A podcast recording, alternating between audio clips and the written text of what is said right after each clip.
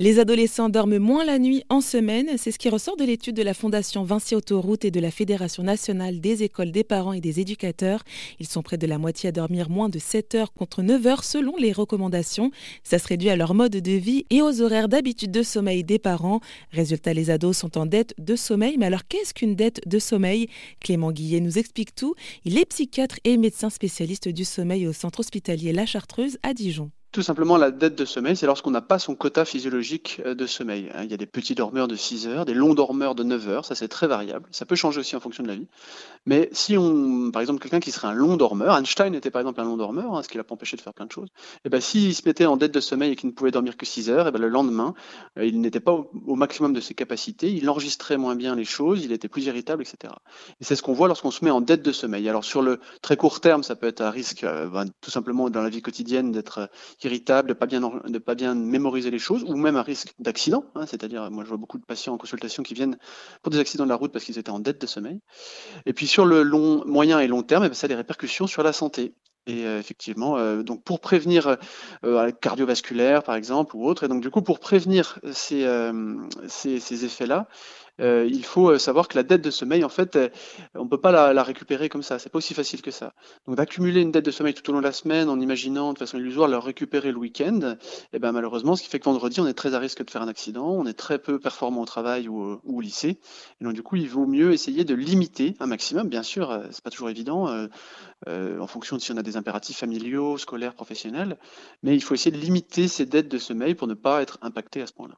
Et eh bien justement, euh, vous avez dit que c'était qu'on la rattrapait pas comme ça, hein, cette dette de sommeil. Alors il faut combien de temps pour pouvoir la rattraper? Alors, déjà pour peut-être pour rattraper une heure, je sais pas. Ouais, ce que je veux dire, c'est que c'est toujours un peu illusoire lorsque je vois des gens qui accumulent une dette de sommeil tout au long de la semaine, pendant 5, euh, nuits par semaine, et puis du coup, finalement, ils se disent samedi, dimanche, ça va suffire pour être bien. Eh ben, je les vois bien qui ne sont pas bien. En fait, ce sont des gens qui euh, sont en risque d'accident euh, le jeudi, vendredi, etc. Donc en fait, il faut plusieurs jours. Il faut, il faut, par exemple, moi, ce que je conseille, c'est de se dire, si on veut regarder le nombre d'heures dont on a besoin, c'est-à-dire notre rythme physiologique, il vaut mieux regarder la deuxième semaine de vacances.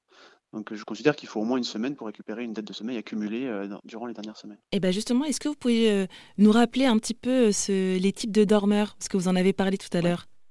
Oui, alors voilà, chaque personne a un sommeil qui lui est propre et qui peut évoluer en fonction de la vie.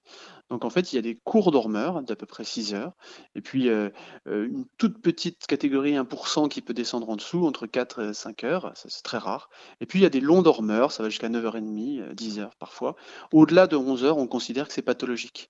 Mais c'est la norme, on va dire, entre 5h30 et 9h30, c'est la norme. Donc vous voyez qu'il y a une grande variabilité.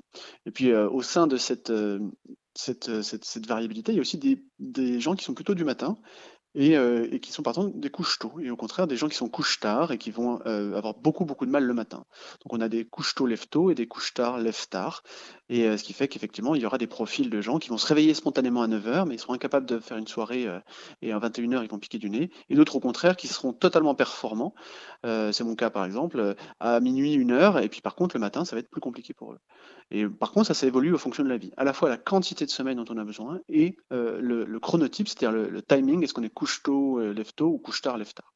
Mm. Donc, en grosso modo, au cours de la vie, le sommeil a tendance à se réduire. Il est plus haché euh, chez la personne âgée et on devient plus couche tôt, lève tôt. Et c'était Clément Guillet, psychiatre et médecin spécialiste du sommeil au centre hospitalier La Chartreuse à Dijon.